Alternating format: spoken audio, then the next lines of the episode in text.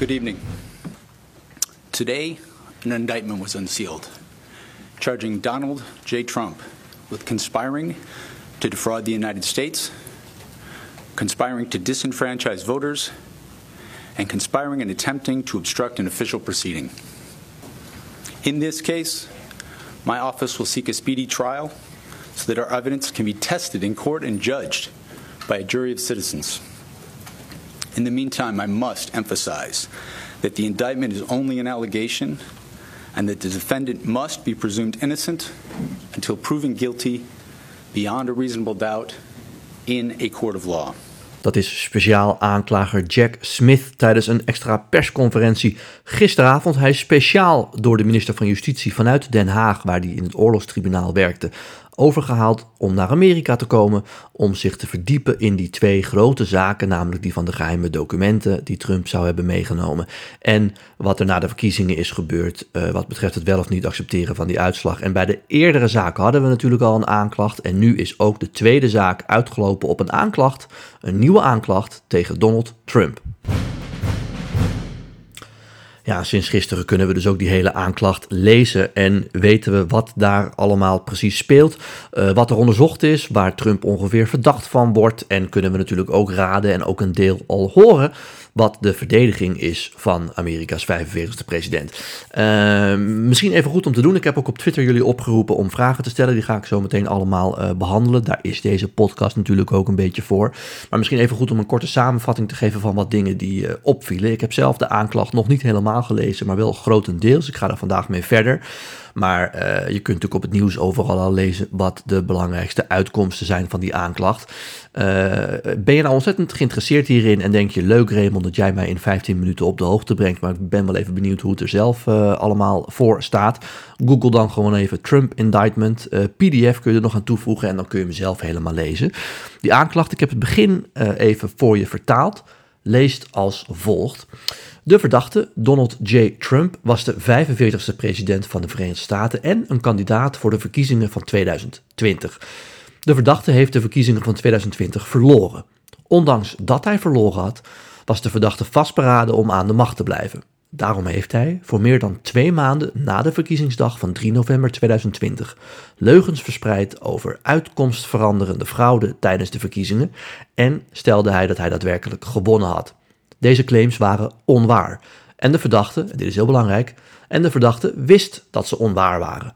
Maar de verdachte heeft deze claims herhaaldelijk en wijdverspreid verkondigd, om zodoende de claims waarvan hij wist dat ze onwaar waren te legitimeren en om een klimaat van twijfel en boosheid te zaaien. Ja, ik heb dat een beetje eh, in mijn eigen woorden vertaald. Het zijn natuurlijk allemaal juridische Engelse teksten, maar Desalniettemin spreekt dit natuurlijk boekdelen. Hè? Hier gaat het over. Uh, belangrijk hierin is, Trump heeft die verkiezingen verloren, maar wist, dat hij ze, uh, wist ook dat hij ze verloren had, maar heeft in het publieke domein iets anders verteld met als doel om die uitslag na zich neer te leggen. Hè? Dus om aan de macht te blijven. Je kunt zeggen de democratie omver te werpen, in ieder geval om het democratische proces terzijde te schuiven, om het wat minder uh, uh, stellig te zeggen.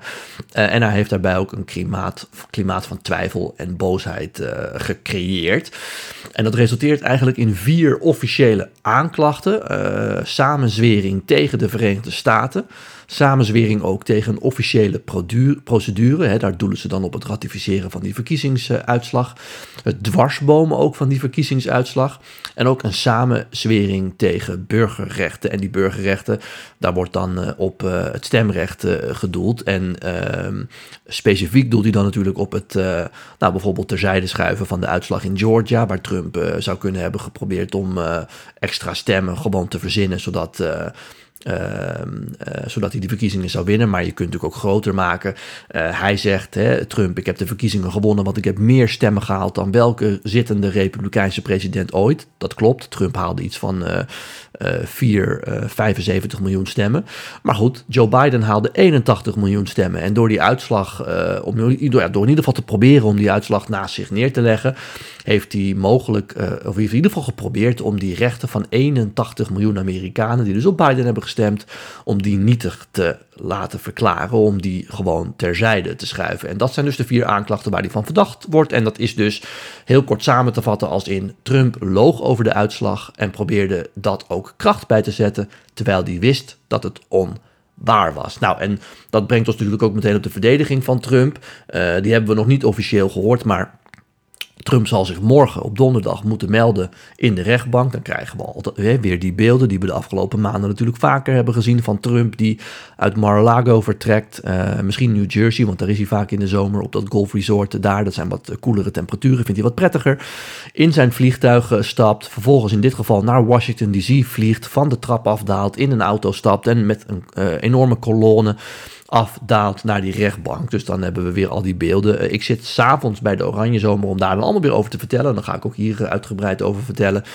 Uh, maar dat zal donderdag gebeuren en nou, daar zal hij zich ongetwijfeld onschuldig verklaren. En als eventueel er een rechtszaak komt, en die gaat er natuurlijk komen. Jack Smith zei tijdens zijn persconferentie ook: ik zal ervoor proberen te zorgen dat die de rechtszaak heel snel begint. Ja, dan zal de verdediging van Trump ongetwijfeld zijn. Ja, ik geloofde dat ik die verkiezingen gewonnen had. Uh, en ik heb ook vrijheid van meningsuiting. Dus u kunt wel zeggen, ik verspreide leugens en ik wist het, maar ik wist dat niet. Ik uh, geloofde echt dat ik die verkiezingen verloren of gewonnen had. Nou, en dan zal Jack Smith zeggen, en dat staat ook uitgebreid uh, in de aanklacht, in die indictment, dat meerdere mensen, waaronder Mike Pence, maar ook zijn minister van Justitie, allerlei mensen in allerlei officiële functies, die hebben allemaal tegen hem gezegd: meneer de president, uh, u heeft deze verkiezingen verloren. Er is geen twijfel over mogelijk. En als u zegt dat u ze gewonnen heeft, kom dan met bewijs. En daar komt u niet mee. Zie ook recent Rudy Giuliani, die ook wordt genoemd als een van de medeverdachten. Er zijn in deze aanklacht zes co-conspirators, dus zes mensen die uh, met Trump uh, meewerkte om deze leugen te verspreiden en kracht bij te zetten. En die worden niet bij naam genoemd, maar ze worden wel omschreven. En zodoende kunnen we eruit halen dat Rudy Giuliani er daar zeker één van is. Uh, Sidney Powell ook, die bekende dame die op Fox News allerlei leugens verspreidde over de verkiezingen. Um, en Rudy Giuliani heeft ook onlangs bij een rechtszaak in Georgia toegegeven dat hij bijvoorbeeld over mensen die bij de stemlokalen daar werkten leugens heeft verspreid. Hè? Dat hij heeft gezegd dat zij uh, fraude pleegden en hij heeft nu ook gezegd ja ik had daar geen bewijs uh, voor.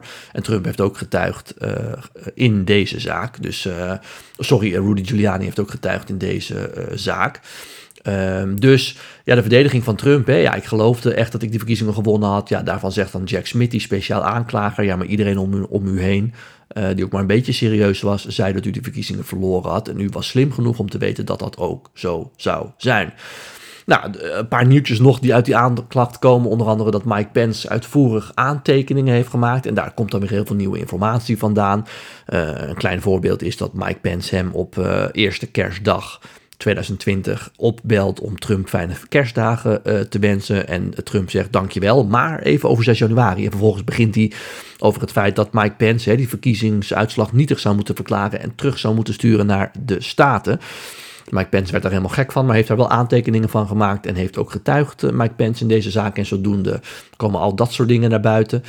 Uh, dat er dus ook zes mede-mensen uh, zijn die met Trump hebben geprobeerd om samen te zweren en ook om die samenzwering kracht bij te zetten. Waaronder, ik zei het al, Rudy Giuliani en Sidney Powell. En wat opvallend is, is dat er in deze zaak geen enkele link wordt gemaakt met 6 januari. Dus de opmaat naar 6 januari, de kapitoolbestorming, maar ook de dag zelf. eventuele links met allerlei organisaties of extreemrechtse clubs. Uh, daar wordt geen melding van gemaakt. Dit gaat puur over, nou, wat ik in het begin zei, uh, het liegen over de verkiezingsuitslag en dat ook kracht bij proberen te zetten, terwijl Trump wist dat dat niet waar was. Goed, tot zover mijn samenvatting. Dan ben je helemaal op de hoogte van wat mij dan opviel in deze aanklacht. En dan gaan we nu naar jullie vragen die jullie vandaag allemaal hebben ingestuurd, uh, vooral via Twitter. Ja, want jullie kunnen natuurlijk mij vragen insturen via Instagram, Twitter en LinkedIn. Maar ik had vandaag specifiek via Twitter gevraagd van, heb je nou vragen? Laat mij dat dan weten. Uh, een van die mensen was Martin. Martin zei, hey Raymond, uh, elke keer dat de Donald weer iets heeft uitgespookt, leidt het niet tot echt grote consequenties voor hem. Denk je dat het met deze nieuwe aanklacht anders zal zijn? En zo ja, waarom? Uh, ja, Martin, twee dingen daarbij. Ik snap wat jij zegt. Hè? Hij heeft steeds wat uitgespookt en het leidt niet tot iets. Maar je moet je ook voorstellen, dit soort zaken hebben tijd nodig. Uh, zowel als het gaat om die geheime documenten, als nu als het gaat over 6 januari, als ook als het misschien zometeen gaat, hè, want die aanklacht volgt nog over wat er in Georgia is gebeurd. En Trump die heeft gezegd van joh, kun je niet gewoon zeggen dat ik 11.000 stemmen extra heb, dan zijn we meteen van het probleem af. Ik chargeer. Dat soort dingen hebben tijd nodig. Dus neem nou deze aanklacht wat betreft de verkiezingen. Zoals je weet heeft er in het Capitool ook een onderzoekscommissie zijn werk gedaan, waar onder andere Liz Cheney in zat. Heeft ook jaren geduurd. we zijn nu bijna twee jaar verder en nu komt er dan een officiële aanklacht. Dit soort dingen hebben allemaal tijd nodig. Dus volgend jaar, als deze rechtszaak zal gaan dienen, dat zal eind dit jaar, begin volgend jaar zijn, ja, dan komt er op een gegeven moment een uitspraak. Ja, dan kun je natuurlijk echt pas zeggen of hij uh, uh, hier wel of niet mee wegkomt. Hè. Dus ik, ik, bedoel, maar te zeggen, dit soort dingen hebben tijd nodig. Ik, het is wel zo in het algemeen dat Trump natuurlijk ook al in de jaren 80, 90 veel met justitie in aanraking is geweest. Ook wat betreft zijn zakenimperium. En hij lijkt inderdaad vaak wel met dingen weg te komen. Maar goed, als je goede advocaten hebt die heel veel geld betaalt. En nu betaalt hij ook zijn advocaten miljoenen dollars ja, dan kun je uh, vaak hele goede deals maken en in ieder geval heel veel zaken uitstellen. En ik heb het eerder gezegd, de kans is aannemelijk, zie ook weer de nieuwste peilingen deze week, dat Trump en de Republikeinse nominatie in de wacht sleept en straks weer president is. Nou, als dat hem lukt, dan zal, hij op dag 1 van zijn presidentschap natuurlijk zichzelf gratie verlenen. En in dat geval verdwijnen al deze zaken als sneeuw voor de zon. Ja, dan kun je daadwerkelijk zeggen dat hij er inderdaad mee wegkomt. Dan uh, vraagt Ras, wat zijn de kansen op een nieuwe termijn als president bij deze aanklacht? Ja, ik denk dus dat die goed zijn. Ik zei het net, deze week een nieuwe peiling. Trump gaat ruim aan kop wat betreft de Republikeinse voorverkiezingen. En in een mogelijke tweestrijd met Joe Biden staan de twee kandidaten nek aan nek. En ja, de afgelopen maanden leren ons dat iedere keer als er zo'n aanslag, uh, aanklacht komt dat de Republikeinen Trump uh, massaal steunen. Dus dat hij in de peilingen ook weer omhoog schiet. Hij beheerst natuurlijk het nieuws. Hè. Zuigt alle zuurstof uh, weg, waardoor andere kandidaten vrijwel geen aandacht krijgen. Dus ik denk dat dit weinig voor zijn kansen betekent in negatieve zin, maar dat het hem op de korte termijn in ieder geval extra kracht geeft. Ehm, dan, uh, Auke. Ik ben benieuwd hoe lang het duurt uh, dat ook voordat ook Republikeinse kiezers uh, meer gaan denken van... ja, kunnen we wel met deze man door met al die aanklachten? Ja, dan refereer ik toch aan mijn vorige antwoord. de Republikeinen weten ook best wel dat Trump dingen gedaan heeft die soms te ver gaan of niet kunnen. Maar ze zijn ook ontzettend blij met hem, met de manier waarop hij altijd hè, volop in de tegenaanval gaat... en de elite in hun ogen in Washington steeds maar weer het leven zuur maakt. Uh, en ja, ze steunen zijn ideeën hè, wat betreft het Amerika weer op één plaatsen. En ze geloven ook dat er in het Amerikaanse justitieapparaat met twee maten wordt geweten, gemeten. Zie Hillary Clinton, die vrijuit ging toen het ging over al die uh, geheime e-mails die ze op een privé-e-mail had staan. Zie Hunter Biden, die nu ook weer met een deal weg lijkt te komen, terwijl die allerlei schunnige zaakjes heeft gedaan, waarvan de onderste steen nog steeds niet helemaal boven is. Dus ze denken ook wel, Trump zal zeker geen heilige zijn, maar wij steunen onze man. Dus voorlopig zie ik dat niet veranderen. Um, dan uh, vraagt iemand via Twitter: kunnen Trumps advocaten nog steeds inzetten om het proces te vertragen? Hè? Dus om de uitspraak te verschuiven na de verkiezingen. Ja, dat kunnen ze en dat doen ze ook. Um, iedere tactiek van Trumps advocaten is erop gericht om al die rechtszaken zo laat mogelijk te laten beginnen en zo lang mogelijk te laten duren. Met als doel dat als Trump straks weer president is, dat hij, zoals ik zei het net, zichzelf gratie kan verlenen. En mochten er dan eventueel nog andere zaken lopen, dan kan hij zijn nieuwe minister van Justitie opdracht geven om daar een eind aan te maken. En dan is hij dus weer vogelvrij. Uh, en dat scenario geldt natuurlijk ook als er een andere Republikeinse president zou zitten, bijvoorbeeld Ron DeSantis, die al met zoveel woorden heeft gezegd dat hij geneigd zou zijn om Trump gratie te verlenen. Veel vragen dus over of het effect heeft op zijn verkiezingscampagne. Nou, het helpt hem dus in de korte termijn. Ook wij hebben het weer de hele week over Trump en in Amerika is dat ook zo. Um, dan zegt Jody, ja, ik heb vooral veel vragen over uh, het opstapelen, opstapelende bewijs tegen Biden en zijn zoon. Maar ja, uh, jij bent toch meer een activist en je brengt geen objectief nieuws. Ik uh, vat het even samen. Er wordt heel vaak tegen mij gezegd, Raymond, je bent journalist, dus je moet objectief zijn. Nou, twee dingen daarbij. Ik probeer altijd objectief te zijn. ik vind het wel vaak leuk om advocaat van de duivel te spelen. Dus als iedereen zegt Trump is gek, dan vind ik het interessant en ook goed om voor de balans uh, te zeggen waarom ik denk dat Trump niet gek is. En dat je het ook vanuit een andere kant kan bekijken. Vandaar ook mijn boek Lang Leven Trump. Waarin ik uh, de trends achter Trump uh, analyseer. maar ik ben geen journalist, hè, dus dat wordt steeds gezegd. Ik heb journalistiek gestudeerd, dat klopt. Maar ik ben vooral politicoloog. Ik heb daarna ook politicologie gestudeerd. Ja, en ik ben Amerika-kenner. En ik vind dat je dan objectief moet zijn. Je zal mij ook nooit horen waar ik een voorkeur voor heb. dat doe ik nooit. Maar ik ben geen journalist. Dus ook iedere keer van ja, je bent journalist. Ja, dat ben ik niet. Ehm, dan uh, nog een paar andere vragen. En die hebben ook te maken met Hunter uh, Biden. Is het toevallig uh, dat iedere keer als Hunter of Joe Biden aangepakt worden, dat er weer een aanklacht komt tegen Trump? Ja, dat is toevallig. Um, en dat komt vooral omdat die zaak tegen Hunter al zo lang speelt. Hè. Er wordt ontzettend veel onderzocht over hem. er zou een deal zijn. die viel dan weer uit elkaar in de rechtszaal. Lang verhaal kort. Hunter dacht: als we een deal sluiten, dan ben ik van al het gezeik af. En het OM had gezegd: nee, als we een deal sluiten, ben je van deze specifieke zaak af. Maar al jouw andere uh, schunnige zakendeals, die kunnen we gewoon nog onderzoeken. En dan kunnen weer aanklachten uitkomen. En toen is dat allemaal uit elkaar gestort. En nu is er dus geen deal. Dus die zaak loopt nog heel lang door. Uh, ik ga er ook aandacht aan besteden. Wordt ook veel gevraagd. Ehm, maar dat doe ik in een nieuwe podcast, omdat ik deze podcast even op de zaak tegen Trump wil focussen. Maar ik heb al eerder aandacht besteed aan de zaak tegen Hunter Biden. Ik heb dat ook onlangs gedaan bij de Oranje Zomer. En ik doe dat ook weer in een volgende podcast. Goed, tot zover mijn samenvattingen en eventjes jullie vragen. Heb je nou nog andere vragen over deze zaak of andere dingen? Mag ook over Hunter Biden zijn.